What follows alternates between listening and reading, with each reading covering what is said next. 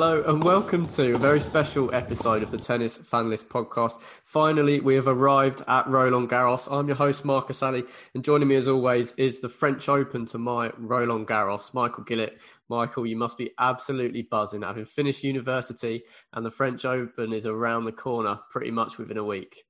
Yeah, it, it's kind of weird. It feels like we waited longer for this French Open with the uh, week delay, but I suppose it's actually been shorter considering that Australian was pushed back by a whole month. But um, yeah, absolutely buzzing to be honest. Really looking forward to this tournament. Every year I get excited about it potentially being the year that Nadal gets beaten, uh, and and we see a, a, new guy come through and, and, and win it, and, and that's definitely sort of the, the train that I'm trying to get on at the moment. Uh, so yeah, looking forward to speaking about it with you.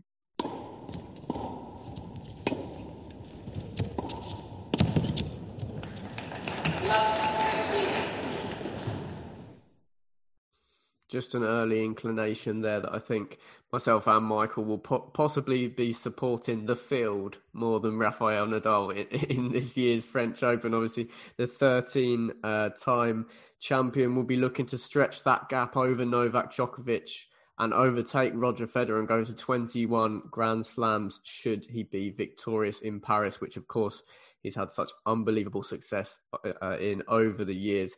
Um, having looked at the draw, which I think came out yesterday, obviously we're going to go through our predictions and, and preview in this episode. But I just want to know what your were your initial thoughts. I mean, the word that the sort of um, phrase that, that sticks to my mind is top heavy. Um, you've got Roger Federer, Novak Djokovic, Rafael Nadal, Jannik Sinner, Aslan Karatsev, all in the top half of the draw. Um, what did you make of it, and where do you see the opportunities coming? Um, yeah, I think very it is very top heavy. I think that was always the um, the worry, perhaps with Nadal being ranked uh, seeded at number three. Uh, it's bizarre, really. I, I, think there should be a special rule with Nadal just being number one seed at the French Open. It's a bit ridiculous, to be honest. Um, I think the one thing that I'm really pleased about is the fact that Tsitsipas is not also in that half of the draw because that was also the potential. Um, I think Rublev is in that half of the draw at the number five or six seed. I think six. Um, if it had been the other way round and you'd ended up with Rublev in the bottom half and Tsitsipas in the top, then I think that would have been a real shame for the tournament. Um, not obviously, I would never take it away from someone getting to a Grand Slam final, but I do think the person who got through that bottom half of the draw, you know, would have had it a little bit easier than the person getting it through the the top half. But um, yeah, I, I, think it makes for a really interesting tournament, and perhaps you know Nadal is getting older now. I think 34 years old now. Um, obviously, been around a lot now at the French Open, and perhaps him having a tougher route to the final could be really interesting because I do feel like from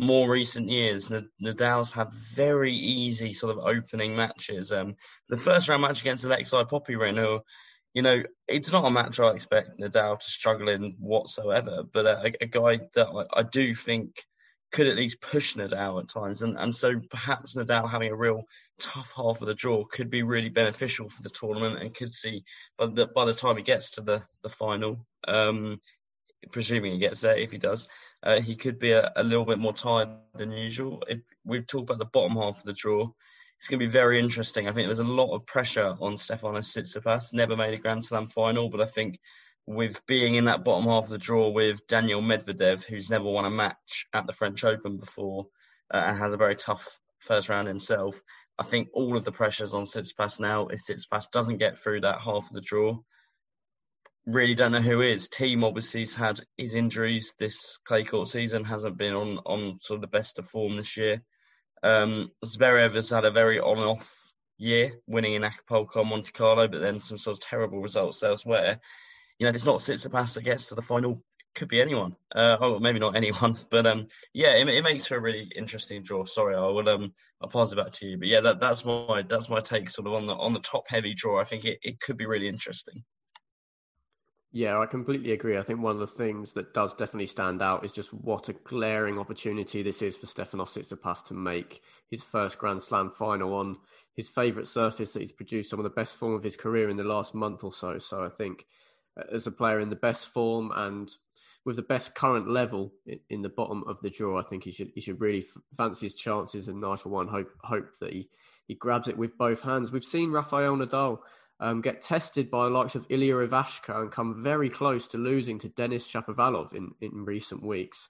So with names like Alexei Popyrin, potential second round with Hugo Gaston, a breakout player at, at last year's tournament, and informed players like Lorenzo Sonego, Jannik Sinner, Aslan Karatsev, all in his sort of uh, quarter of, the draw does does make it really interesting. So yeah, hopefully we do see Rafa tested early on.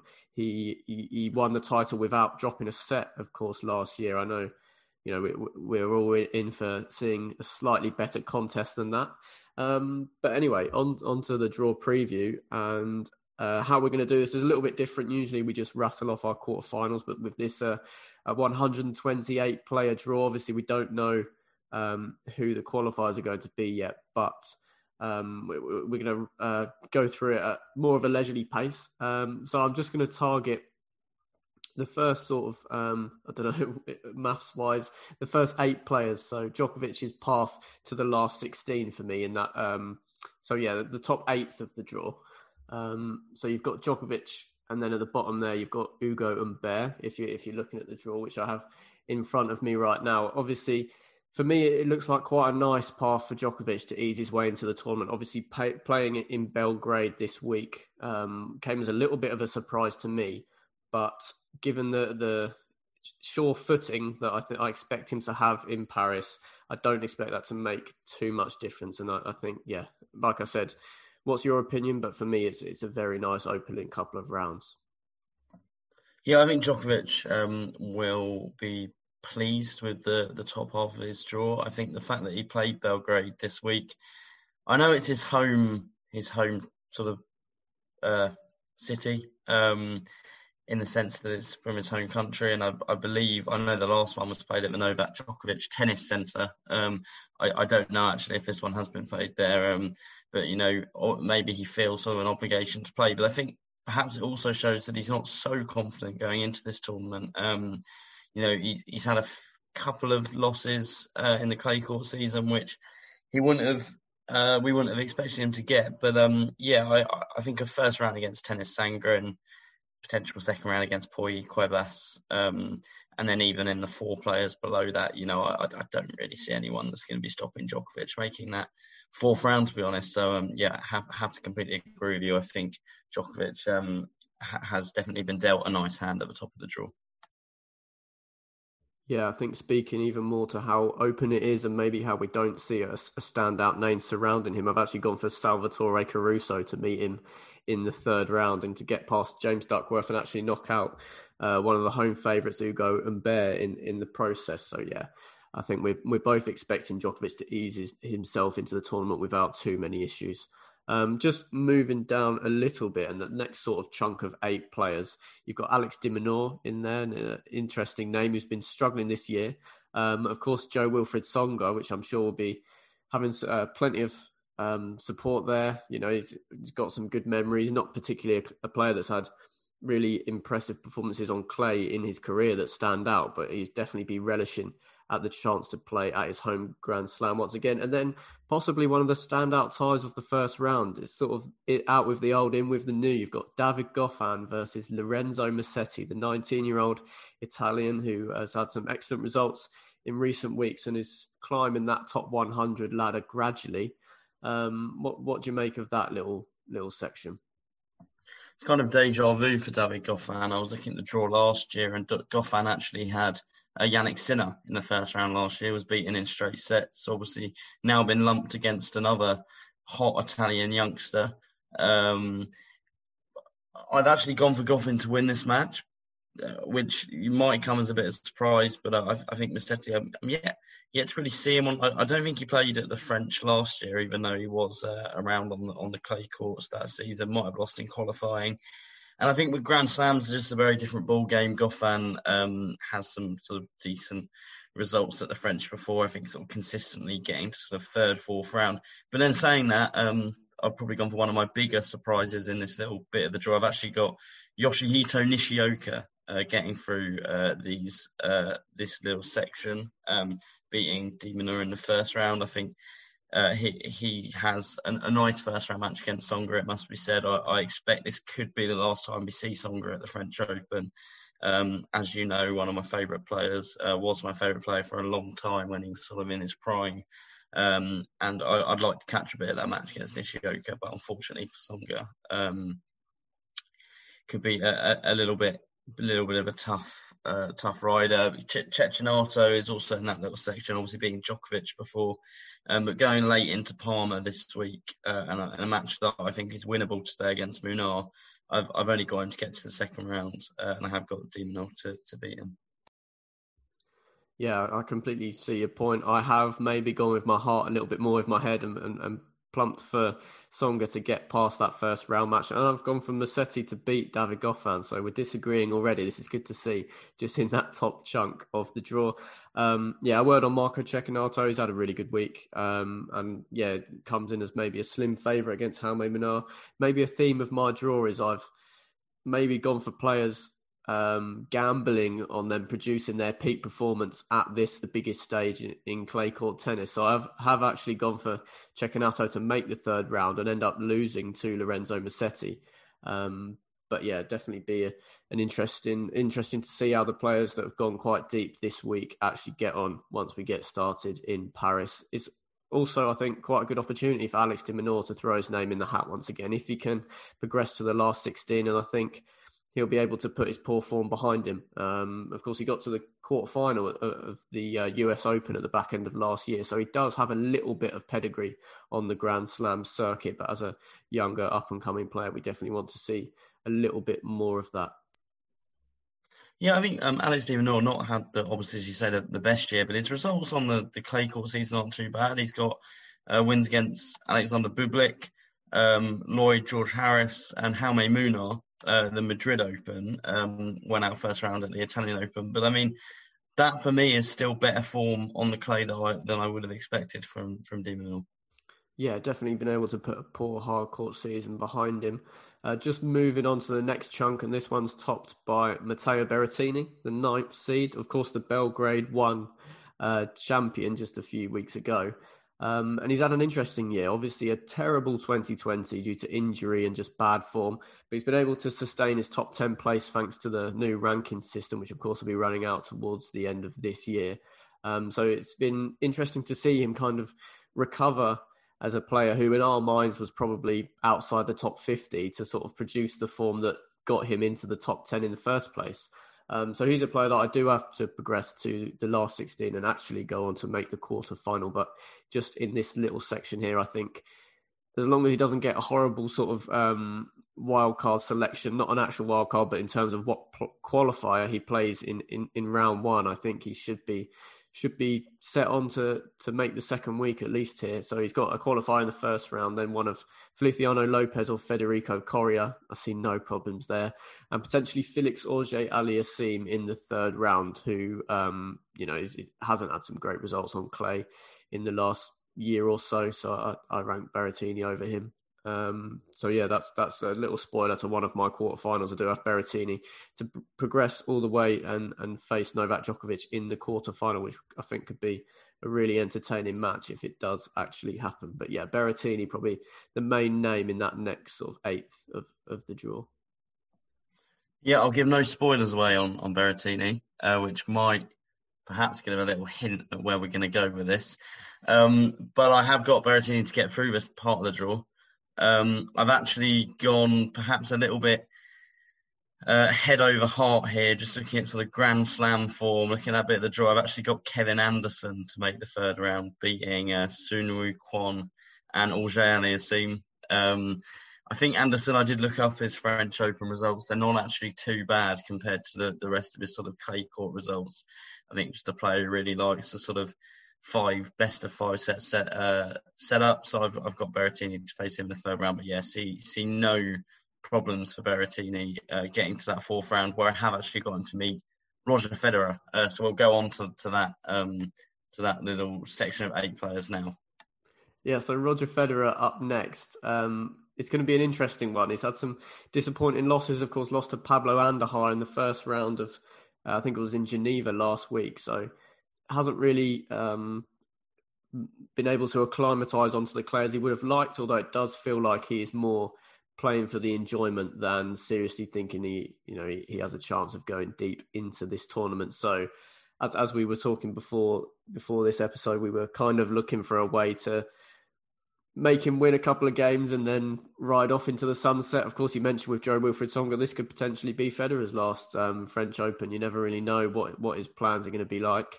Uh, the top of this little section, you've got Taylor Fritz facing Joao Sousa in the first round. I see no problem there for the American. I do have Fritz to sort of head up this little uh, quadrant in um, to, and to make the last 16. But maybe the headline of my whole draw is that I have Arthur Rinderknech to knock out Roger Federer in the second round of the French Open. The 25 year old has had some decent results in um, recent, recent weeks. I was pretty sure he was in the top 50 of the year to date rankings when I checked it a couple of weeks ago, despite currently being world number 117. He's got a wild card into the tournament. He plays Marin Cilic in the first round. Um, so not not a, an easy first round at all, but I think with some of the form that he's showed in recent weeks, he can get past uh, the Croatian. Um, of course, Rinderknech beat um, Jannik Sinner only only last week, so should should be very confident. And of course, he'll know know his surroundings quite well. I do think even if Federer can get past, he's got, he's got a, qualifier in the first round and then one of Rinderknech or Cilic. I think the end of the road would come for him in the third round. I know you've pushed him through to the fourth, but I think if he faces one of Dominik Koepfer or Taylor Fritz in the third round, I think that would even be a mammoth task, um, considering what we've seen from him this year. So it's hard hard to predict. Obviously, you don't want to write him off because of the amazing career that he's had and the amazing weight of titles that he's got behind him. But for me, it's a second round exit for Federer. Yeah, I, I, was looking for more places where I could get rid of Federer. Um, if he'd had in his first couple of matches, you know, a, a, a sort of possibly even someone like a Cameron Norrie. You know, I probably would have gone for Norrie to beat Federer with, uh, you know, the form he's showing on the clay. But uh, yeah, I, have actually got Cilic to beat Rinderknech. I think Cilic hasn't actually looked too bad on clay this season. Um, can't remember which tournament it was. A couple of weeks ago, had a had a decent little run. Um, so yeah, I've got Cilic to get to the second round, but I've got Federer to come through that, and I've got Federer to beat Dominik Koepfer in the third round. Uh, got Koepfer to beat Fritz in that second round. So another little disagreement we got there, but I have got Federer to make that fourth round against Berrettini. Uh, but I have got Berrettini to win that. So it's, it's fourth round um, where Federer's run ends to me and for me. And I think generally I'm I'm just going more on. I, I know he hasn't played in ages, but it's Roger Federer. Um, you know, it, it, just wouldn't surprise me if he could get those wins. And in that little quadrant, um, or not, not quadrant, I don't know what the word is, but I don't know eighth or whatever. But um, uh, um, I just don't see anyone in that that section that that that I think he, he won't beat on a Grand Slam level. When the last time he played the French Open, he made the semi.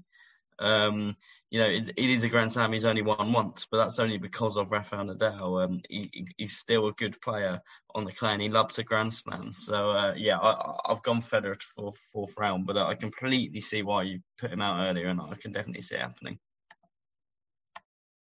Yeah, it's definitely going to be interesting viewing. I think hopefully we'll get a better measure of, of where Federer is at. Obviously, it's going to be completely different with moving onto the grass in the next month or so because that is his real opportunity to get some titles or or just put some runs together and show that he's still got it at the age of 39. Um, this is the this next uh, group of eight players is the final section of the top half of the draw and of course it is headed off by Rafael Nadal. Now, he's the third seed for the French Open. Does that make sense to you? Yeah, well, I mean, as I said in my first um, in, in my first sort of piece in this podcast, it's it's a bit ridiculous. I think he should automatically just get given first first seeding, but then I, I guess you know if you're going to change the rules, it all becomes a little bit subjective, and I, perhaps the ranking is the best way to go about it. So um, but yeah, I, I, I, completely get what you mean. You know, seeing Rafael Nadal free at a tournament that he's won 13 times or 12, um, one of the two. Um, it's yeah, it's a bit ridiculous to be honest. I think I think it's 12. I think he's going for 13 this year. Could could, could be going for 14. Not sure, but um, yeah, in, in this little section, um, I've I've got him to come through against Popyrin. That first round match against Hugo Gaston, uh, Richard Gasquet, I think is one of the first round matches um, of the tournament. Actually, uh, I, I, reckon, in, uh, with the exception of Tsitsipas, I reckon in the last twelve months, I haven't had as much fun watching someone play than I did again uh, Hugo Gaston when he played. I think it was Dominic Thiem. He lost to him five sets last year at the French, and he was brilliant to watch. So I, I, do think it was maybe a little bit of a one-year wonder kind of for him at the French. Um, he's not quite backed it up. He's done okay at Challenger. Um, still only young. I think only 21 or 22 years old. So I'm not writing him off at all uh, in the future. But I, I, have put Gasquet to win this match. I think Gasquet. Um, for me has, has, played quite well in the last couple of weeks. Actually, um, I think won a couple of matches this week in either Palma or Belgrade. Um, so yeah, and they've got uh, Rafael Nadal to beat Cameron Norrie in the third round. Uh, Cam Norrie's been fantastic on clay this year, beating Dominic Thiem. Uh, Lorenzo Sonego also has done really well, but I have gone for Norrie to beat Sonego in the second round. Um, Sonego this week uh, lost to, was it Carballes Baena? Uh, no, Marcus coming in. Seb, Seb Korda Yeah, oh, of course, you know, and that, and that's no that's no bad loss at all, to be fair. But Cam Norrie for me has just been brilliant this clay court season, and actually, you know, obviously I've got Nadal to beat Norrie, uh, and I'm I'm not saying Norrie's going to get a set. I'd, I'm fairly confident he won't get a set, but I can't see Nadal rolling him over. Uh, is is what I think I, I would say if that third round does materialise. Yeah, fair play. I did kind of want to go with Norrie, but I think maybe there might have been a little bit of conserving of energy with uh, Sonego going out in straight sets to Korda this week. Of course, he's he's done really well at the Masters. He beat um, beat Andre Rublev and Dominic Thiem in Rome, um, and ended up losing to Novak Djokovic, I think it was. Um, so I do have him to progress past Cameron Norrie to meet Rafael Nadal, and I do actually have Gaston, the the young Frenchman, to beat uh, Richard Gasquet in that first round match. But it's going to be an interesting little section of the draw. I got a little bit of ahead of myself. We're we're still in the top half. Um, sorry about that. Um, but yeah, just moving on to this next group of eight. I, I was just going to say one thing quickly on on Gaston. Not saying that I think he could beat Nadal, but even though I think Gasquet will get through that tie, I think Gaston would be a much more of a threat to Nadal. Uh, plays in a very unorthodox way of course, Gasquet will have the crowd behind him before, but I mean, Nadal would have played Gasquet countless times. Probably has beaten him in the French at the past. I don't know. Um, but yeah, I, I, hope Gaston gets through in that match because I think Gaston Nadal second round could be a really good watch. Yeah, I mean, we saw the unorthodox style of Dustin Brown be, Rafael's uh, Rafael Nadal's undoing on two occasions. Once, most famously at Wimbledon, uh, completely different surroundings, but maybe there's a sort of inch of of that kind of aura about Hugo Gaston that could maybe uh, make it a tough one for Nadal. Just moving on to the next eight players, uh, we've got Jannik Sinner heading up this one. He's got a first round match against Pierre Hugues Herbert, who of course is a, a, dangerous player, particularly in his home country, making the final of Montpellier this year and, and actually beating Stefanos Tsitsipas along the way to that. So he's very, very capable. Um, I do have Jannik Sinner though, the 18, uh, 19 year old Italian, or is he 18? Uh, he's so young, it, it, it blows my mind.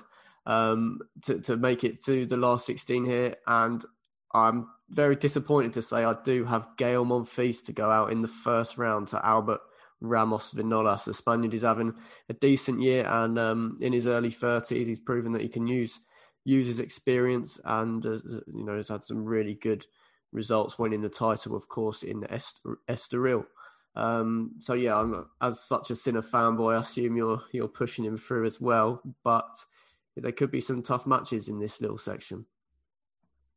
Yeah, 19 years old Jannik Sinner actually will be 20 years old in three months' time. Um, still feels like he, he should be a teenager for longer. Actually, I think that match against Herbert in the first round for me could be the toughest match that he'll have in this little uh, section that we pulled out. Uh, second round against Gianluca Mager or John Millman. I've got Mager to get through that, but I can't see him struggling against his compatriot. And uh, Ramos Vinolas, I have got to make the third round, but I, I, can't really remember him ever really having much of a run at the French Open. I could be wrong on that. Um, but for yeah, for me, if Sinner gets through that first round against Herbert, which I'm sure he will, I, I can't see anyone that, that stops him in in this little section. But uh, yeah, like you, I have Monfils to go out in the first round. The fact that he's still the 14th seed uh, makes me chuckle a little bit. Yeah, it's been a tough, tough sort of well, nearly nearly a year since the fans were, were not allowed back in the Stones for Gael Monfils. I think such a natural entertainer. It really has taken something away from his game playing in the empty stadiums. Now, a little question for you. Why on earth is Yen-Hsun Lu, the 37 year old, 679 in the world, who hasn't played a match since March, got a main draw place in the French Open draw without receiving a wild card? Uh, so obviously we do this on Tennis Draw Challenge. I'm, I'm going to have a quick look at the draw on um, Wikipedia. I'm wondering if it could be a protected ranking. Um, no, no, I, am not saying. Yeah, no, it's, it is definitely Yen-Hsun Lu, but um, I'm wondering if uh, the the um, it could be a protected ranking. I, I don't really see How another way. why Protected ranking. It's a waste yeah. of a place well, in the he, draw. He did get a protected ranking into that tournament he played earlier this year. I remember seeing it on um on when we were doing our predictions, and I was thinking, how on earth has he got a protected ranking? And yeah, I'm not really quite sure how he's turned up. The first round against Schwartzman, I think we would be very shocked if Schwartzman. I know he hasn't had the best clay court season so far, Schwartzman, but uh, yeah, I'm, I'm, not quite sure how Yen-Hsun Lu is is in the first round. Um, it kind of makes it really blows my mind. It really blows my mind. What is the point? You know, we've got really good, exciting young clay tennis players, uh, decent on on clay courts, slaving away in the qualifiers. Some of them not even making it through, like in their early twenties, and you're giving away a spot to a 37 year old who's outside the top 600. Um, really questionable. How long do you get a protected ranking for? He hasn't been in the top 100 for like four years, something like that. Um, so yeah. I, I, anyway, you have got to remember though, Marcus. Um, a bit of a threat at this time of year after being the 2018 Surbiton champion, uh, Yen-Hsun Lu, or maybe 17. I think 17 actually. Uh, but yeah, that's not really relevant. Um, yeah, I've I've got Karatsev to get through this little bit of the draw uh, to beat Schwartzman in the third round. Karatsev just sort of has I've just blown everyone's mind this uh, this uh, season. Uh, Schwartzman, of course, is really good on clay. Has got good pedigree at the French Open. He's challenged Nadal twice, and at one time taking a set off of him, which you know is massive. But uh, he's just been a bit out of form, really. I think Karatsev and Schwartzman have met a few times this year already. Um, Karatsev getting the better of him. Um, so yeah, I, am fairly confident that the now 24th seed, which still sounds crazy to say, Aslan Karatsev uh, to get to the, the fourth round. Yeah, um, I don't have much else to say really. I think I completely agree. I think Karatsev for me is a huge favourite to progress to that last 16. It'd be interesting to see him face Andre Rublev should the Russian um, make his way there. Of course, Rublev is the seventh seed and has had a superb year, ranking in the top five, I think it is, in, in the year to date rankings. And of course, beat Rafael Nadal in Monte Carlo. So it's a, another big tournament for Rublev. He's had so much success on the regular ATP tour, looking at sort of 250 and, and 500 events but we're all waiting to see if he really can put it together in a Grand Slam. Clay, maybe not his favoured surface, but if you've beaten Rafael Nadal in the last few months, then he must be pretty good on it. Um, he start he starts his first round against Jan Lennard Struff, which is quite tough, um, if you pardon the rhyme there. Um, but the, the German Struff has had some good matches with Rublev over the years. Um, Rublev's still a very young player, of course, at, at 23, but he has had some good battles with Struff in the past. Um, Rublev may play a may have a sort of tricky path to make the last 16. He's got Benjamin Bonzi or Facundo Bagnis in the second round if he does uh, make it past Struff. Two players that have had pretty good years, considering they're both ranked outside the top 100. Um, I think I think they, they do merit their place in this draw, and of course Rublev possibly coming up against one of well, a dangerous qualifier, or Dusan Lajovic or Nicolas Basilashvili, player has won two titles already this year, one coming on clay, just to make his way to the last 16. So could be interesting to see how Rublev gets on. I, for one, think he will make the last 16 um, to set up a tie with Aslan Karatsev. But um, yeah, let's, let's see what Michael's gone for.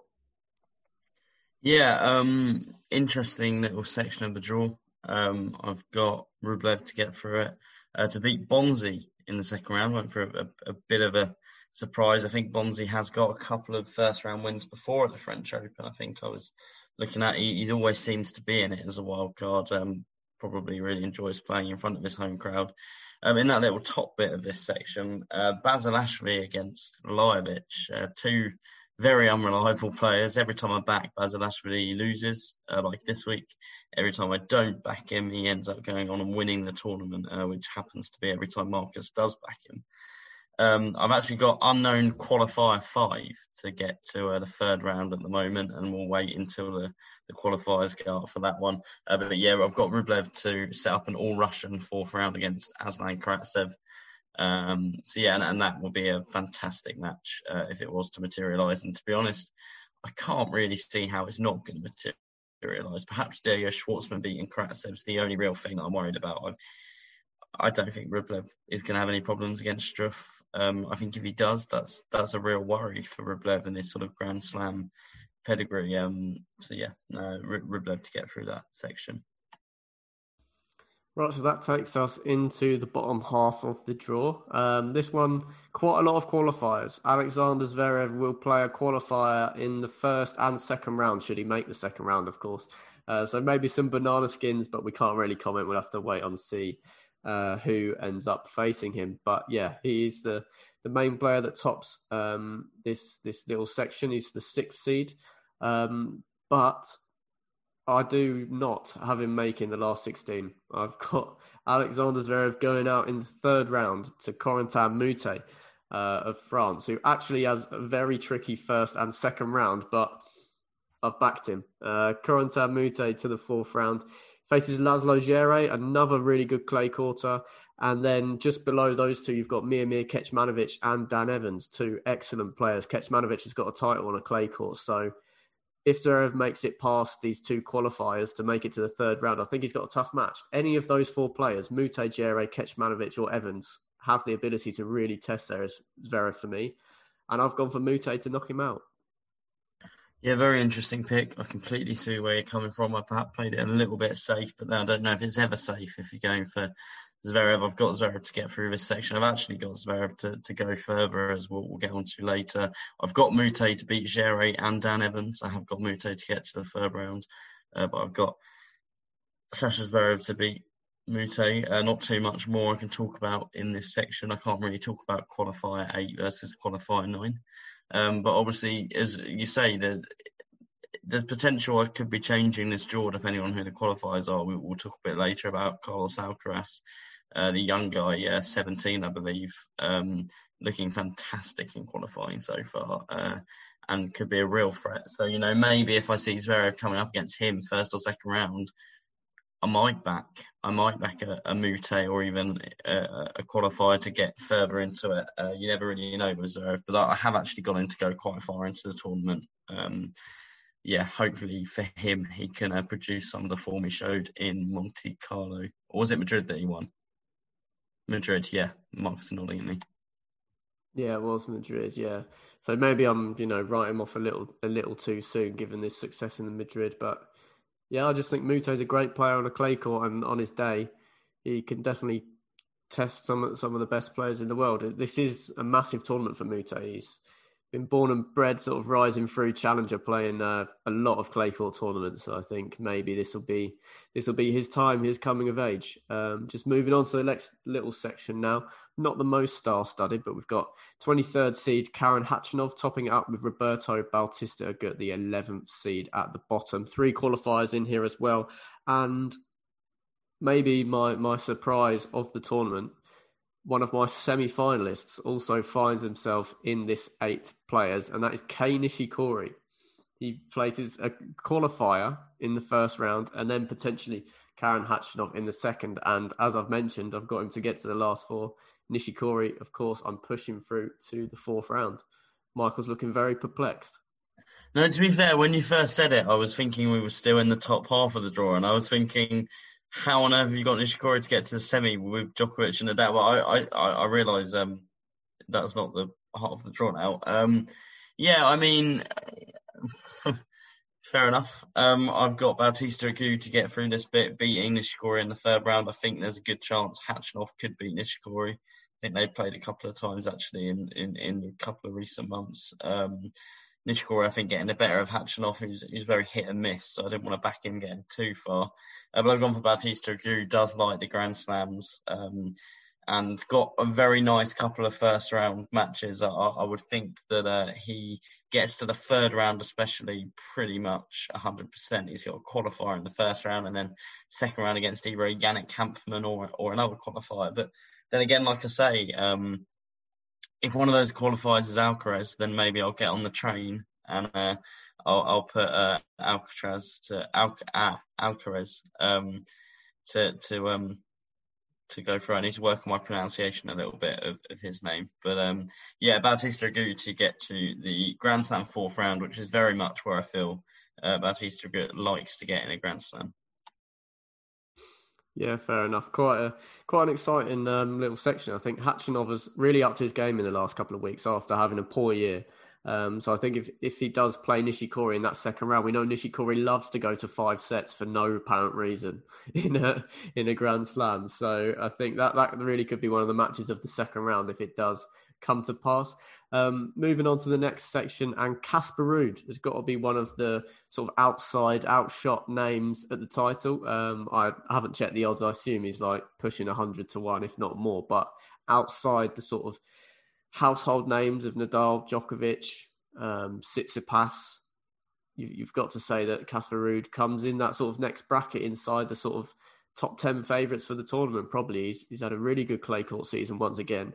And for me, he has a really nice path in the first couple of rounds, Benoit Paire, and then one of Kamil Majchrzak and Arthur Cazaux.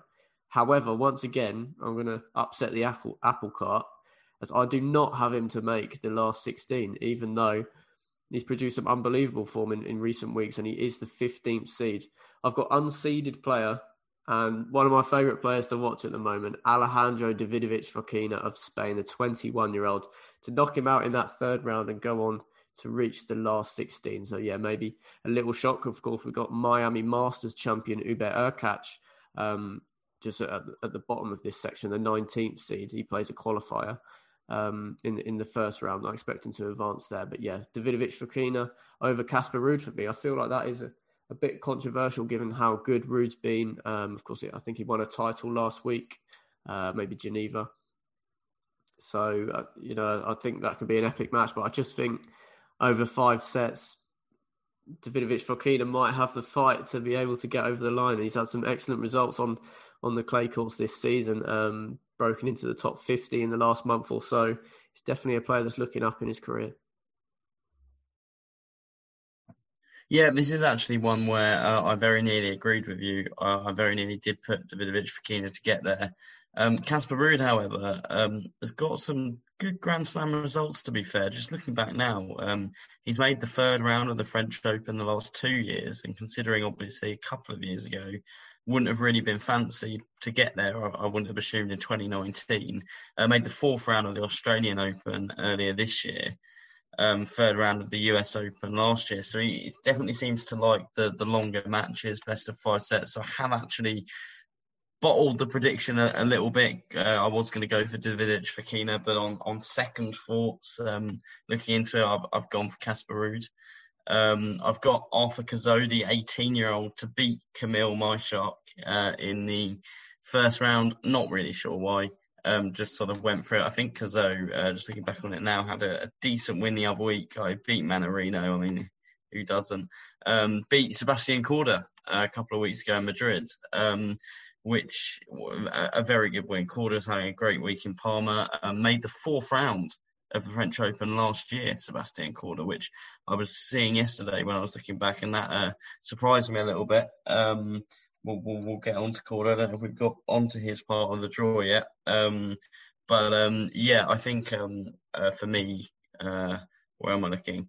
Um, Arthur Cazaux uh, will will get to the second round, but Casper to beat him, and I've got Casper to beat Davidovich Fokina. Okay. Um, there's going to be an interesting player in Dominic Thiem in the next eight of, of the draw. Um, he's at the bottom of this section with Fabio Fognini at, at the top of it. Now, for me, Thiem, uh, uh, as, um, as we've said with Rafael Nadal having a tough first few rounds, for me, Thiem's is pretty horrible, um, to be honest. Uh, in, the first two rounds, he's likely to have two players that this is probably the yeah the biggest event of their season. Um, it's quite big for Thiem as well, obviously, but he's he's shown that he can produce just as good form on the hard courts in the last year or so. So a first round of Pablo Andujar, of, of course, knocked out Roger Federer last week in Geneva, and a potential second round meeting with Federico Delbonis, who's had an excellent season so far. The thirty year old Argentinian is a tricky player on any given day in a two fifty. So let alone a five setter when Thiem definitely hasn't produced um, the form sort of seen him make two, I think, French Open finals in the past. So yeah, big banana skins, and then of course we know Martin Fucsovics, Gilles Simon, Fabio Fognini, all just for him to make the you know the last sixteen. You have to play three of uh, of those players. Um, it's a really tough start for him. Um, the 27 year old has come recovered from his foot injury and played some good tennis, but hasn't really gotten through to you know he made the semis in Madrid, which was impressive, but he hasn't really shown us any of the old Dominic Thiem that we used to know and love. Um, so I do have him going through to the last 16 and to go on to that quarter final, but I am concerned. Yeah, I've gone for a little bit of a risk here. Uh, I've got Dominic Thiem to go out in the third round to Marton Fucsovics. Uh, Fucsovics uh, made the fourth round last year, went out in the fourth uh, in four sets in the fourth round to Andre Rublev. Uh, got wins. He actually beat Daniel Medvedev last year. Uh, uh, uh, then went on to beat Ramos Vinolas in straight sets and Thiago Monteiro in straight sets. Um, you know, two good clay court players there before losing in the fourth round. And of late, um, can't remember which tournament it was in the last couple of weeks. Fucsovics um, looked very good. Uh, was playing very well on clay courts. Actually, has looked good uh, this year. So um, yeah, I've got Fucsovics making the fourth round, uh, getting through that section, and actually uh, I'll go ahead a little bit. I've actually got him beating Casper Ruud, so I've got uh, Marton Fucsovics making the quarter final, um, which I feel like could be his first uh, slam quarter final. I'm just going to check that now, actually, because I feel like he's a sort of player. Who, yeah, he's made fourth rounds in Australia, two fourth rounds in Australian Open, and um, made the fourth round last year in the French. But uh, yeah, not a quarter final, but um, I'm I'm gone for Martin Fucsovics, um, who actually saying that will have a, a, very tough second round, probably against Fabio Fognini, so might not even get through that. But um, backing the Hungarian to beat Dominic Thiem in the third round, one of the the standout surprises in Montreal. Next up, we've got Stefanos Tsitsipas' start to the tournament against veteran Frenchman Jeremy Chardy. So, could be an interesting one. Chardy's had a, had a good year. Um, you know, he continues to surprise us, and his, his longevity longevity in the game has, has really been outstanding. Um, but I don't see him in being a problem for the informed Greek. Um, as you just mentioned, Sebastian Korda is also in this little section. He places Pedro, Mar- Pedro Martinez, which is a banana skin, considering how deep Korda's gone in Parma this week in the first round. But I expect him to progress uh, and lose out to Tsitsipas, who, of course, I do have to make uh, the fourth round. I've also got John Isner to meet him in the third round. Um, I've got Isner to beat Sam Querrey in a match that I will definitely not be watching. Um, yeah, uh, fair play to anyone who, who can sit through all of that match. I'm not sure the points will be that long. Sorry, Marcus. I, I think this will be a fantastic match. You know, if that's what you're into, you know, there might be people out there who, who want to see, you know, if, if a rally goes on for longer than five seconds, they turn off. Um, so if that's I'm being sarcastic, I will just point out to the listeners I am being sarcastic. Although there is Querrey versus Isner is probably one of the first round ties uh, that I would have wanted to see least. The only one going ahead of that being Isner Opelka. Yeah, fair play. We've seen Isner and Opelka both cause some upsets in in the last few weeks. I think it was Madrid. Uh, Isner had a, one, a, a run beating Auger-Aliassime and Rublev, and then Opelka had a decent run in Rome. Uh, I think he beat Karatsev and some some other decent players. So they've they have proven that the the enormous serve can still be effective on uh, the clay courts. Um, just moving on, I assume. Actually, I assume. Yeah, you've you've got Isner Tsitsipas third round. Yeah, one thing I did just want to say quickly, I think that second round for Tsitsipas is a horrible second round. Sebastian Korda against Martinez Portero. Uh, looking back on the draw from last year, uh, when I was doing my picks yesterday, I was surprised to see that Korda Martinez Portero was actually a third round match at this tournament last year. They were both qualifiers. Uh, Korda made the fourth round, winning that match. Uh, I think it was in straight sets. I'm not sure if I've, written the score down actually, but um, uh, yeah, but Martinez Portero, I really had escaped my mind that he made the third round of, of the French Open last year. Um, so yeah, those two uh, will be going for their second match at the, the French Open. But you know, Tsitsipas will have to be on it to, to beat the winner of that match. And if Korda does go deep this week uh, in in Parma, or well, he's already gone deep. If he makes the final today as a really tough final and it takes a lot out of him, I'll actually be changing my pick to a Martinez Portero win um, rather than than Sebastian Korda, who I have got to win that match. But yeah, I think that's a fantastic first round match. Yeah, moving on, and this one is maybe one of the uh, least sort of headline uh, little sections. You got Milos Raonic, not a player that's done great on the clay courts in his career, at the top of this section with Pablo Carreno Busta, the 12th seed. Uh, at the bottom of it, I do have Carreno Busta to go on and make the last 16. I think Francis Tiafoe has got a good chance of a run here. If he can get past Steve Johnson in the first round, I'd give him a shot. Um, I actually have pushed Francis Tiafoe to beat Milos Raonic in the second round and make it through. Um, I've gone for the wild card Enzo, Enzo Couassard. I'm going to go go with that pronunciation uh, to to make the second round as well. But no problems for Carreno Busta for me in this little section. Sorry. Um. Yeah. Uh. Well, I've got to disagree with you. This is one of my um my big probably shocks uh, of the draw. I have got to get through this section. One, Norbert Gombos. Um, I've got him beating Pablo Carreno Busta in the first round. He's had a fantastic uh, week this week in Parma. Uh, defeat, well, qualifying for that tournament. In fact, no, actually, he was a lucky loser, I see now, but he beat uh, Emil Ruusuvuori, a very good win.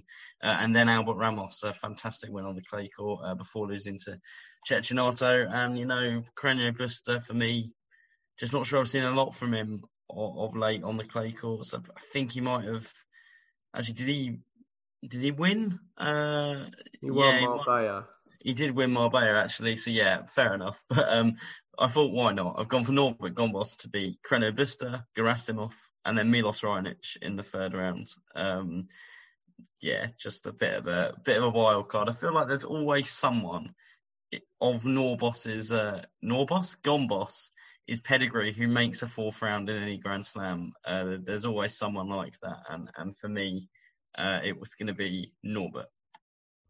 I think you're out of your mind. Um, you know, recency bias as well. I think you're absolutely out of your mind. I'd be happy to sign up for some kind of forfeit. It's not if Norbert Gombos makes the last 16 of the French Open, especially in that section. Busta's had a great year. Won Marbella, you know, he's, he's shown that he's not just a hardcore slogger. Um, yeah, definitely a, that that has shocked me. That is definitely the pick that's shocked me the most so far. Anyway, just got two little sections left of this draw now. Um, this penultimate one is topped off by a player who I really can't understand how he's still in the top 20 with the new ranking system. Can't be much longer. Former ATP Tour finals winner Grigor Dimitrov is at the top of it, with Christian Garin, the clay court specialist Chilean, at the bottom of it. Now, this is possibly the second biggest shock of my uh, predictions. Obviously, Nishikori to the semi final is the headline. I feel like this is maybe second. Um, one of my quarter finalists, Guido Pella is in this section. So, of course, I have him to make the last 16, get past a qualifier in the first round, beat Dimitrov in the second, and to beat Christian Garin in the third round. Um, whoever does get through this section has a huge opportunity to go deep because Medvedev is the second seed, which he's simply not the second best player on a clay court. So it really will open up for someone if Medvedev doesn't uh, get out of the get out of the first couple of rounds. Yeah, um, again, you might think I'm a little bit out of my mind in in this uh, little section, um, but I, have got. Sorry, who, who, did you say you had getting through it? This Pella, Guido Pella. Okay, yeah, Guido Pella. So I've actually got Grigor Dimitrov uh, to get through this section, and I'll maybe surprise you a little bit as we, as we go on. Um, but um, I've got Grigor Dimitrov to get through it. He does love a Grand Slam, uh, Grigor Dimitrov. He really does. He's made the fourth round of the last French Open uh, and and three third rounds before that. It was actually 2016, uh, the, the, first time he went out in, uh, the last time, sorry, went out in the first round. Um, he, he, loves this format, and I, I, can't see him having any problems against Marcos Giron. Personally, I've, I've actually got qualifier 15 to beat Guido Pella in the first round. Obviously, uh, that's subject to change depending on who it is. And you know, if this is an Alcaraz, uh, Alcaraz, uh, I will be having Alcaraz getting through this uh, fourth round and, and even to the the quarter final where I've actually got Dimitrov to get to. Um, very outlandish pick, I know. Um, but with Medvedev being in this this little bit of the draw, I know we'll get onto that section. Um, could be anyone really. Uh, it could be qualifier at 15. It could be Juan Ignacio Londero. Who knows? Yeah, fair play. I think you give that argument that Grigor Dimitrov turns up in the Grand Slams, of course, making the quarterfinals of the Australian Open. I use that exact logic, but only to push him through to the second round. That is how strongly I feel that Grigor Dimitrov is over the hill now um, at the top level. He might win a couple of 250s still in his career, but I can't see him getting into the second week of a Grand Slam ever again. I think the opposite, though. Um, I, I, think I, I, I find it hard to see him winning the 250s, but I can just see him running to a Grand Slam quarterfinal. I mean, he's made the quarterfinals, I think, of um, is it every Grand Slam other than the French? Uh, he's made the semi-final of every Grand Slam other than the French. Um, yeah, no, I, I, I think we'll, I, I think we could definitely still see have runs at the Grand Slams. For me, I think Dimitrov's career is split in two before and after winning at the O2. Um, since then, I think his motivation has gone through the floor. Um, and so, yeah, for that reason, I think he's going to struggle. Um, I'd, I'd, probably back Christian Garin to get past him, even if he did progress past Guido Pella. But anyway, this is going to be a really interesting part of the draw because, as I mentioned, Medvedev doesn't really have, have the, the form or the clay court level to justify being second seed at this tournament. It's just purely because of his ranking. So it's likely that it will really open up and there'll be some huge opportunities for some of the smaller players to have a great run. So just onto that bottom section, which of course does include Medvedev. And I'll just run through this one. You've got Reilly Opelka, Andrej Martin, uh, Jaume Munar, Jordan Thompson, Tommy Paul, Christopher O'Connell, and then the first round match between Alexander Bublik and Daniil Medvedev. Um, I think we might be in agreement. I've def- I've gone for Alexander Bublik to, to beat Medvedev and, and knock out the Russian in the first round.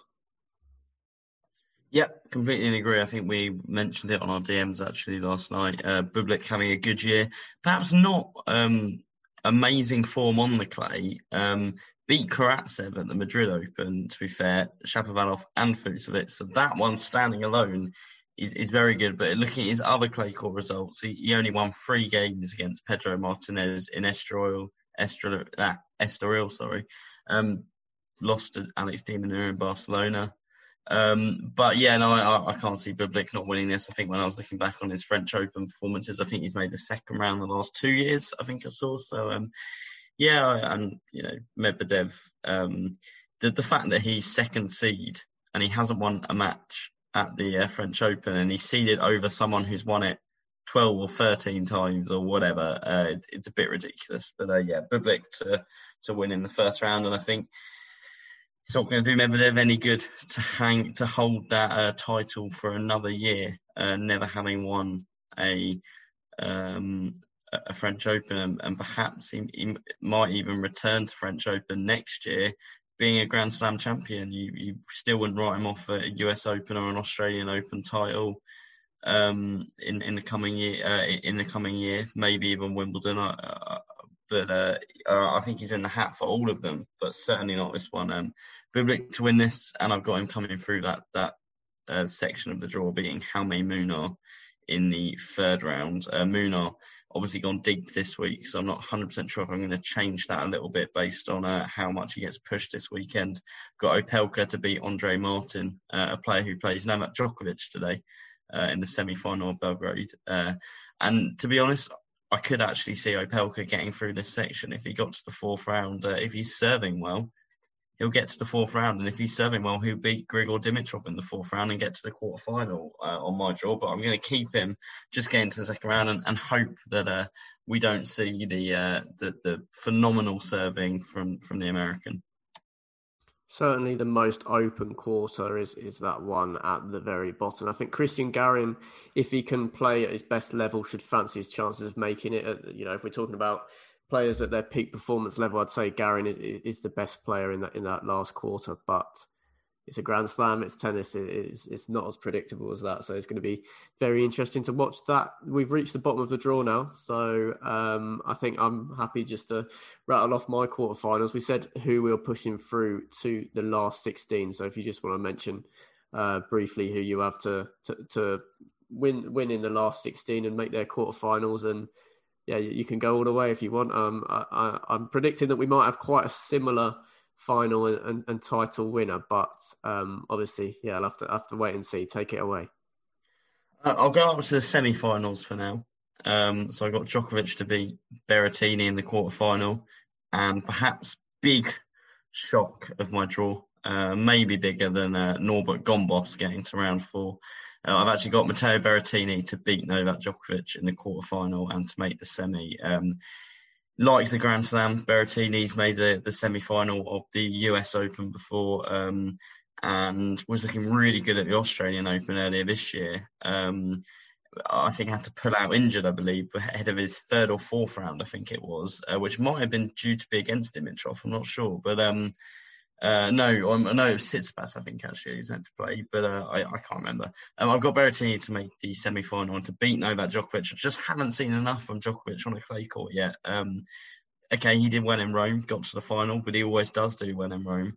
Um, other than that, you know, losses to Karatsev. Um, trying to remember who put him out um, in Monte Carlo. Dan Evans. Of course, of course, Dan Evans, yeah, um, who we haven't even mentioned, I don't think, on the draw yet. I think I've got him to go out quite early. Um, Dan Evans is very quickly. You've got Moutet in the first round. Of so course, we've yeah. both got him no, to lose, I think. Yeah, we've both gone for Moutet. Um, so yeah, um, there you go. Anyway, Berrettini to make the semi-final. My second quarter-final is Rafael Nadal against Aslan Karatsev. Um, no, sorry, quarter-final. Sorry, um, second quarter-final. Uh, and obviously, I've got Nadal to come through that. Although, you know, I, am never going to not be shocked by Aslan Karatsev now. Um, I think that's a really big threat for Nadal. And when we were talking at the beginning of the, the tournament about Nadal having a much tougher draw than we've seen in a long time, you know, potential fourth round match against Jannik Sinner. Um, I've got Nadal coming through it, but uh, then having to come up against Aslan Karatsev, who knows? Maybe he could do it. Maybe Karatsev could beat Nadal at the French Open. It, you know, the guy surprised us so much this year. I, am not writing it off, but I have got Nadal to get through it. Uh, so to face uh, Berrettini in the semi-final. What about your top semi-final, Marcus? Um, I've got the same quarterfinals as you. The prospect of Karatsev meeting Nadal does really excite me. Uh, I think he'd love that nothing to lose kind of feel going into it. And I think, yeah, if, I'd love to see that match. I'm sure it'd be very entertaining, maybe quite up and down, but um, yeah, that that would definitely be some quarter final. Um, I've got Djokovic to beat Berrettini. I just think he's a bit more of a consistent player, and I, I could see him getting spurred on if the slim chance that Nadal loses before sort of um, the quarterfinal stage. I could see Djokovic going to another level I, you know, I, I just think we're all expecting him to lose to Nadal if he does meet him in the semi-final. Um, and I think, yeah, I think even Djokovic's belief might be might be quite low given just how ridiculously good um, Nadal has been. But I, so yeah, I do have Nadal to to play Djokovic in the semi-final. I think it's important for me to remember, even though I've got Djokovic to go out in the quarter-final, up until well, I say up until the final, you know, Nadal was just superb last year in the French. I do think that the first six rounds that Djokovic played at that French Open were the best I've ever seen him play at the French Open. He was phenomenal. Even that's barring that, that's including the year that he won it. Uh, he was so good last year at the French Open. Um, didn't even I don't, I don't think he dropped a set on the way to the final. I think I may be right in saying. Um, so, you know, fantastic. But you know, I just felt you know this year Djokovic for me just hasn't quite looked at it on the clay. Um, and I think Berrettini will really fancy his chances. He's looked so good, and also I, I just don't see that Berrettini doesn't get to that quarter final. There's no one really, with the exception of Federer. I mean, that's his only threat not to get to that quarter final. And from from that section of draw, maybe I'll eat my words because you know maybe someone like a, a Kevin Anderson will get through. But um, yeah, I, I, I see Djokovic um, and Berrettini being nailed on quarter final pretty much. And uh, yeah, I thought why not Berrettini to make the set. yeah, I think I'm right in saying that Djokovic won his first 14 sets of the French Open last year, and then of course got pegged back to five sets with Tsitsipas in the semi-final. But I think up to that point, um, Djokovic had, had, hadn't dropped a set. Um, so yeah, if you want to move on to to the bottom half of the draw uh, when you're ready, of course, I've got a, a, couple of shocks. It is a lot more open than than the top. yeah. I stand corrected. Of course, there was that uh, amazing semi final between Djokovic and Tsitsipas. Um, so I've got third quarter final, uh, Alexander Zverev to face Marton Fucsovics. Um, as I say, got him on a big run. And I've got Zverev to win it and make the semi final. I, I, think his Grand Slam performances have been improving, Zverev, for me. Um, he, he, he's done a, a, lot better in the last couple of years, and it's a it's a massive risk. To be fair, it's a, it's a huge risk, but um, yeah, I've, I've, I've backed Zverev to get to the semi. Uh, and of course, uh, I've got him to face. Um, well, actually, I'll go to the next quarter final. Sorry, I've got a Tsitsipas to face Dimitrov. My wild prediction: uh, Dimitrov to the fourth round, but Tsitsipas getting through that, and I've got Tsitsipas to beat Zverev in that semi-final. Um, for me, we haven't spoken too much about Tsitsipas in this podcast, but he's he's just been sensational this year, and we'll go on to talk about the final. Um, but yeah, I, have got uh, Tsitsipas to, to beat Zverev in the semi. Yeah, quite similar. Obviously, Nishikori being my standout name. Um, the 31 year old, I've got him to actually beat Dominic Thiem in the quarterfinal and make it to the semi. So that'll be Nishikori of a pathway of beating qualifier 10, Karen Khachanov, Roberto Bautista Corentin Moutet, and then Dominic Thiem in the quarterfinal to make the last four, which would be really impressive. But I just think Nishikori, a Grand Slam, big stage, he's got to a final before and sort of gearing up to the, the climax of his year at, at the Olympics. Um, I, I, think this could be a, a, really good tournament for Nishikori. Um, I think he's definitely got the experience and uh, just the mental toughness, and I think he could out tactic a few players. Maybe he's not as quick as he used to be, but I think he's he's still still got the, the level that he can produce and and on a clay court as well. Uh, then yeah, Guido Pella in that open quarter at the bottom of the draw. I've got him to make his way to the quarterfinals. Had a really poor year. Um, struggled with injury a bit, but I just think clay court's his best surface. I think Cristian Garin's been a little bit off this year, and so yeah, it's it's kind of a pick whoever you like to make that bottom quarter final if it's not Daniil Medvedev. Um, so yeah, I think um, it's got to be Pella for me. I've got to meet Tsitsipas, of course, and uh, Tsitsipas to, to beat Nishikori and set up a final with Rafael Nadal is, is my final. Um, maybe a bit boring, but yeah, sadly, I don't see Rafael Nadal getting beaten on Philippe Chatrier. Um, so yeah, I have Nadal to beat Tsitsipas in the final, but I'm sure it really could be an epic match. No one can describe Nadal Tsitsipas as boring, um, provided some of the best matches this year. Uh, I've done the same. Uh, I've got Nadal to win it. Just got had to go for it, but what I will point out uh, on on the predictor site that we do, uh, it asks you for the number of minutes in the match uh, as well. And I've gone for 270. I've gone for what would that be? That would be over four hours. I reckon this will be a blockbuster. Uh, five setter. I reckon we're going to see Stefanos Tsitsipas come agonisingly close to winning it. Uh, but as always, I think we're gonna it's gonna be Rafael Nadal who will be champion, but I will be fully behind Tsitsipas winning this tournament. Um, also gone for Nadal purely because I think there's much. Um, I feel much safer about him getting to the final than Tsitsipas. Uh, has been fantastic this year, uh, but as I say, that second round against Calder or Martinez Botero, even Isner in the third round, um, you know, forward to that quarter final, you know, there, there's a lot of threats coming his way. Um, so uh, I, I, don't feel as safe for Tsitsipas getting to the final, and, and, yeah, perhaps a bit boring as you say, but uh, yeah, Nadal to beat Tsitsipas. Uh, but I'm going for an, an epic five setter, but maybe nearer the time uh, as as the tournament's progressing. If that does look like it's going to materialise, we can give a bit more of a detailed prediction on that match. Yeah, this year there's no doubt in my eyes that Nadal does drop a set which uh, which is definitely an, an, up on last year because yeah, it was an onslaught. It really was. Um, so I, yeah, I, I, don't see him repeating that feat. Um, so yeah, we've both gone for Nadal, but uh, yeah, a lot of controversial shouts in there, and hopefully a well-rounded um, little preview on the on the field that there is currently at the French Open. Um, we'll get onto the qualifiers uh, later in the episode. I've got an interview there with a tennis journalist making his making his debut on the podcast. So yeah, it's going to be interesting. Um, Carlos Alcaraz probably the standout name from the qualifying. Um, definitely one to watch there. Uh, but that concludes our verdict and preview of the French Open. So I'm delighted to say that joining me all the way from Louisiana, definitely the furthest uh, grab we've got on the Tennis Fanlist podcast as yet is David Gertler.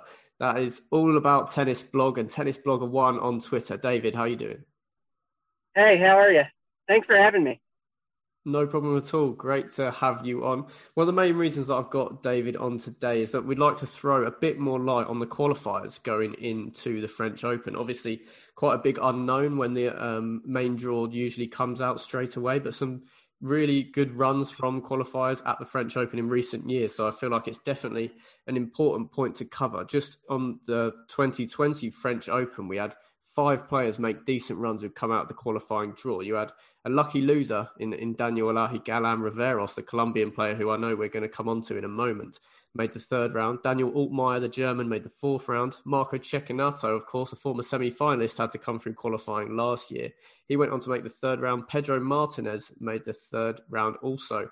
And Sebastian Korda, the up-and-coming American, made the fourth round. So I know we've we've gone through our, our draw predi- predictions, myself and Michael, but it's important to uh, except that the qualifiers can really upset the apple cart. And I know Alexander Zverev has a tricky sort of pathway with a couple of qualifiers likely uh, to to face him, um, just so he can make the third round. So just to give shed a bit more light on those players, um, I'm just going to run through the current 14 qualifiers that we know are going to be in the first round. There's a couple of matches ongoing. Hopefully, I'll be able to update you on those by the time we finish recording. But the 14 that we know as of now are Botic, Van de Zandschulp, Daniel Galan Riveros, Mario Vilella Martinez, Maximilian Marterer, Taro Daniel, Carlos Taberner, Carlos Alcaraz, Alessandro Giannessi, Mackenzie McDonald, Denis Istomin, Oscar Otte, Bjorn Fratangelo, Bernabe Zapata Miralles, and Roman Safiullin. Now, that's quite enough from me.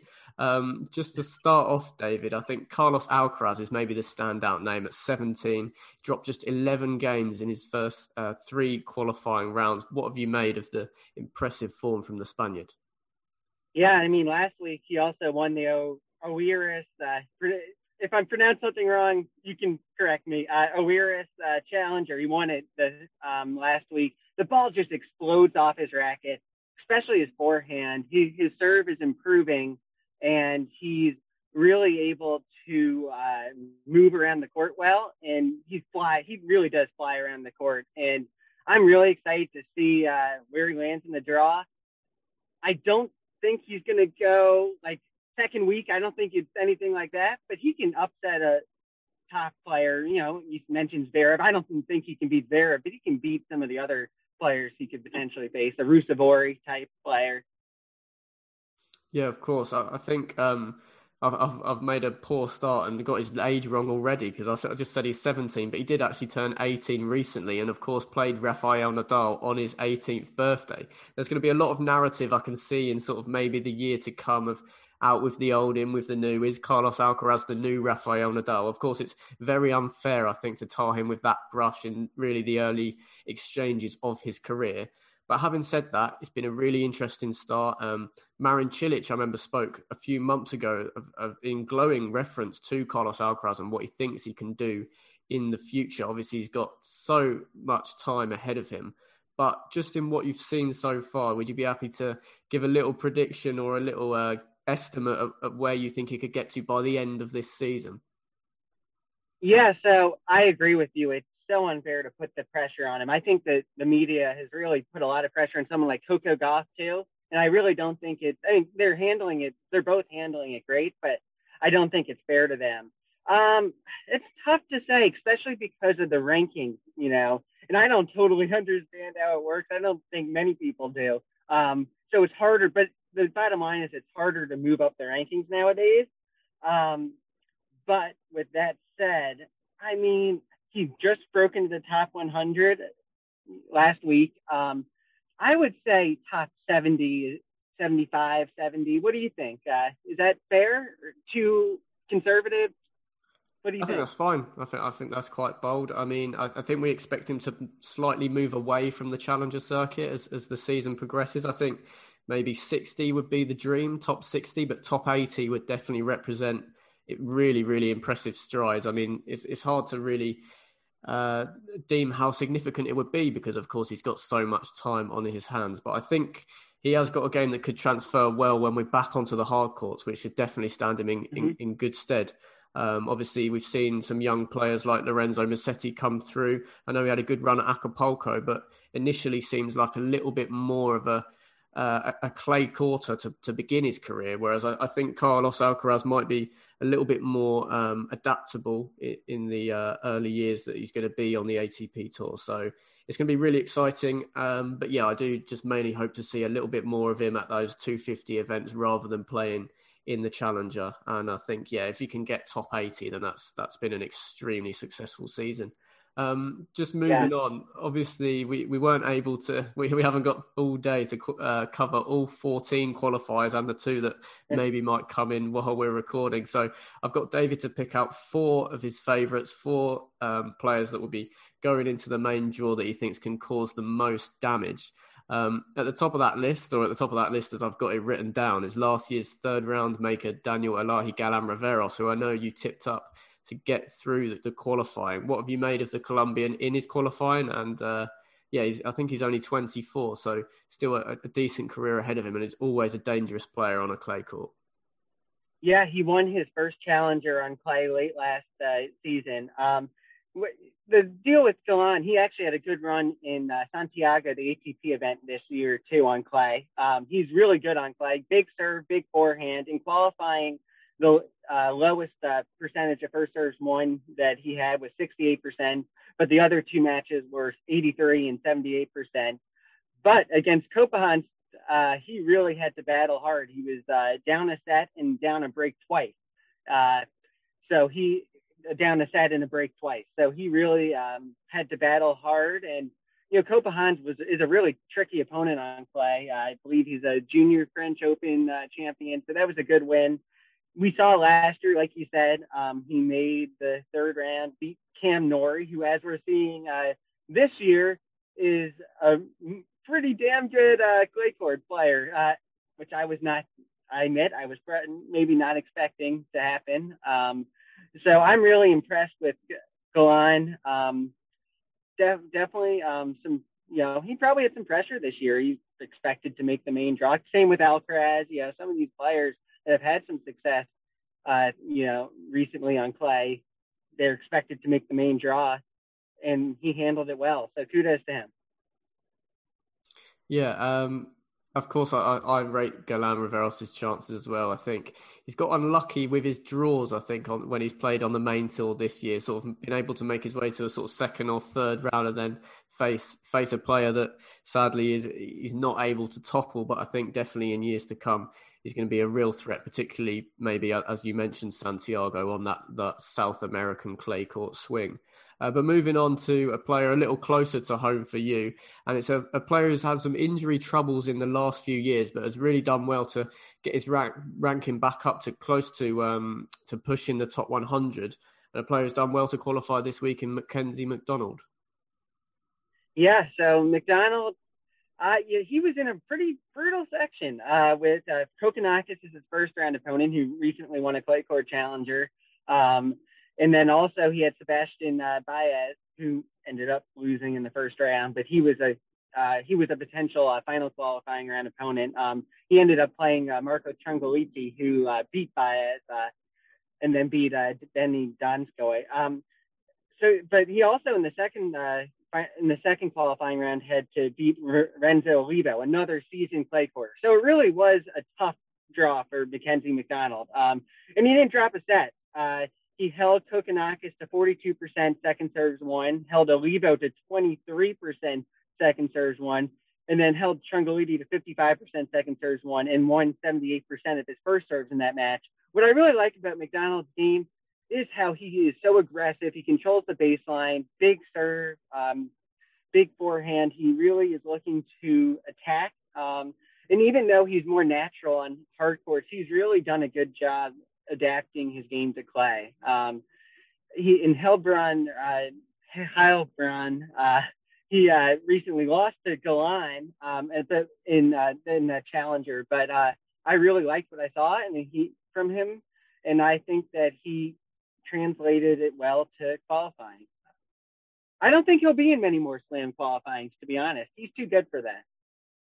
Yeah, I agree. I think if it wasn't for his injury troubles over the last few years and having to come back from them, he he probably would have sustained a ranking around around between sort of 50 and 60 at least. That that's sort of the point that he got to, I think.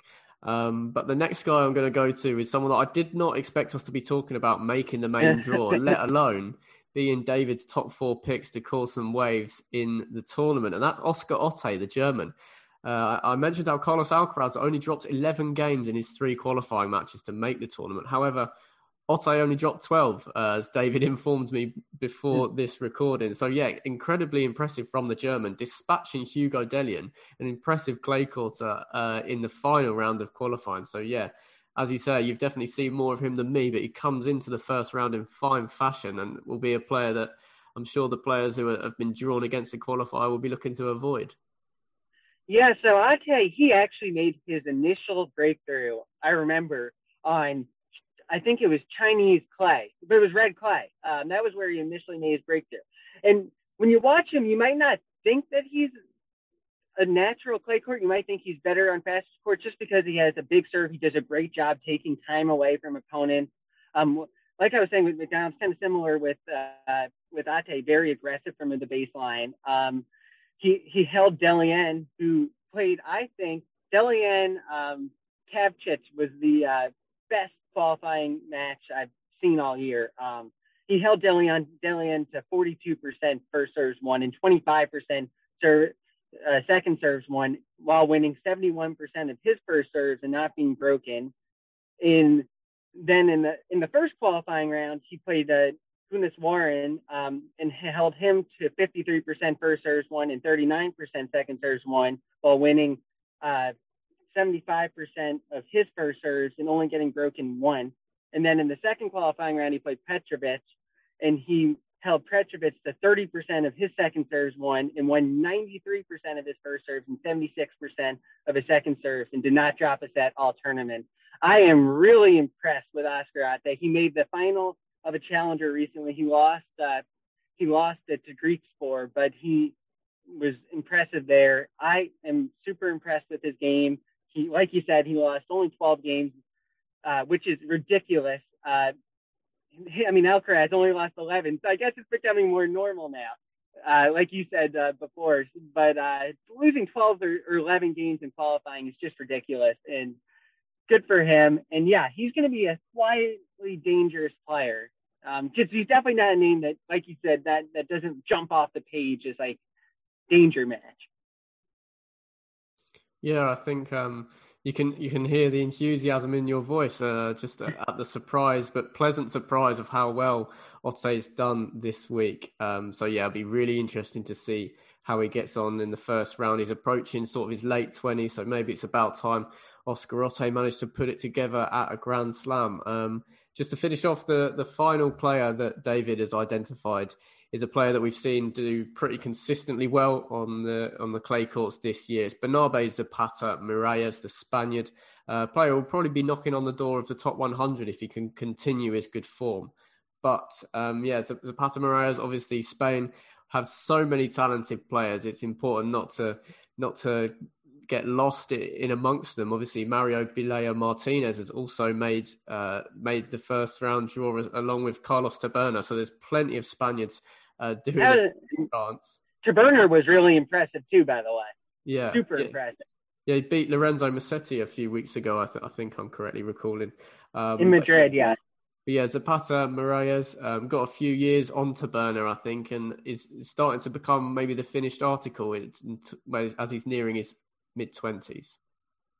Yeah, and the thing, the reason why I don't have Taberner on this list is because he's a little more defensive. He, I don't really trust him to, you know, take out a player that can overpower him like a lot of the guys in the main draw can. What I like about Zapata Miralles is is that he, he, well, first off, he won Heilbronn Clay Court Challenger. He's in form. Um, he really hits kind of funky forehand motion, um, but it works, and he hits with good depth, with good consistency, good placement. Um, he can ramp up the aggression a bit. He held Pol- Marc Polmans in the final qualifying round to 36% first serves won and 38% second serves won, and broke him seven times.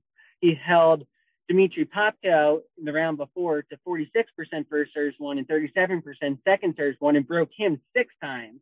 In the First, I was telling you before this, in the first round, though, he played someone named uh, Kyrian Jacquet, um, I think I've only seen maybe once or twice. Uh, I was not expecting this to be a close match, um, but yet Jacquet won the first set and had a break point late in the third set um, that would have got him off a break and I believe to serve for the match. Um, he still did a pretty good job on return, winning 60% first serves one, and or with Jacquet only winning 60% first serves won and 51% second serves won and breaking him five times. That was a close match.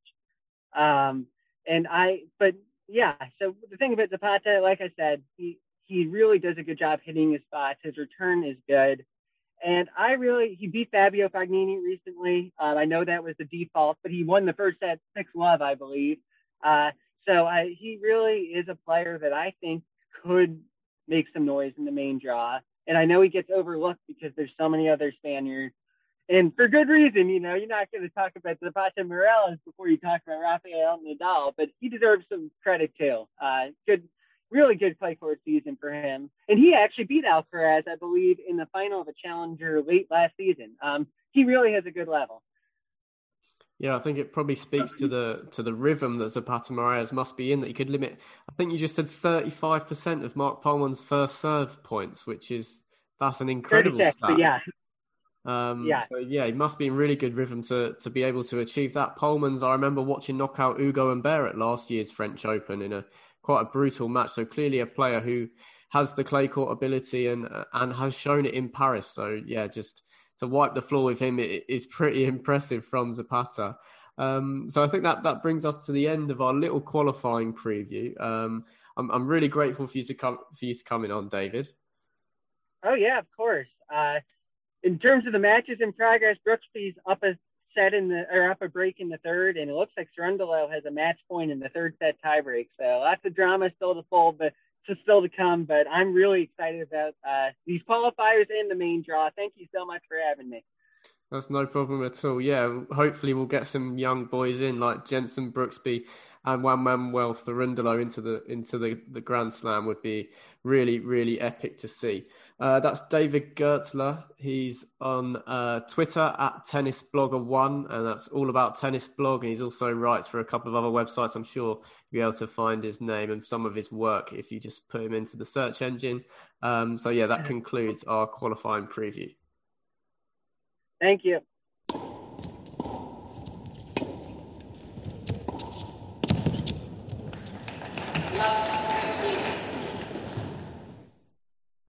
So that's all from us. Um, we'll be providing plenty of co- coverage via our Twitter at Tennis Fanalist and hopefully plenty of episodes throughout the tournament. The, the second Grand Slam of the year is finally here. Um, so thanks for joining me as always, Michael.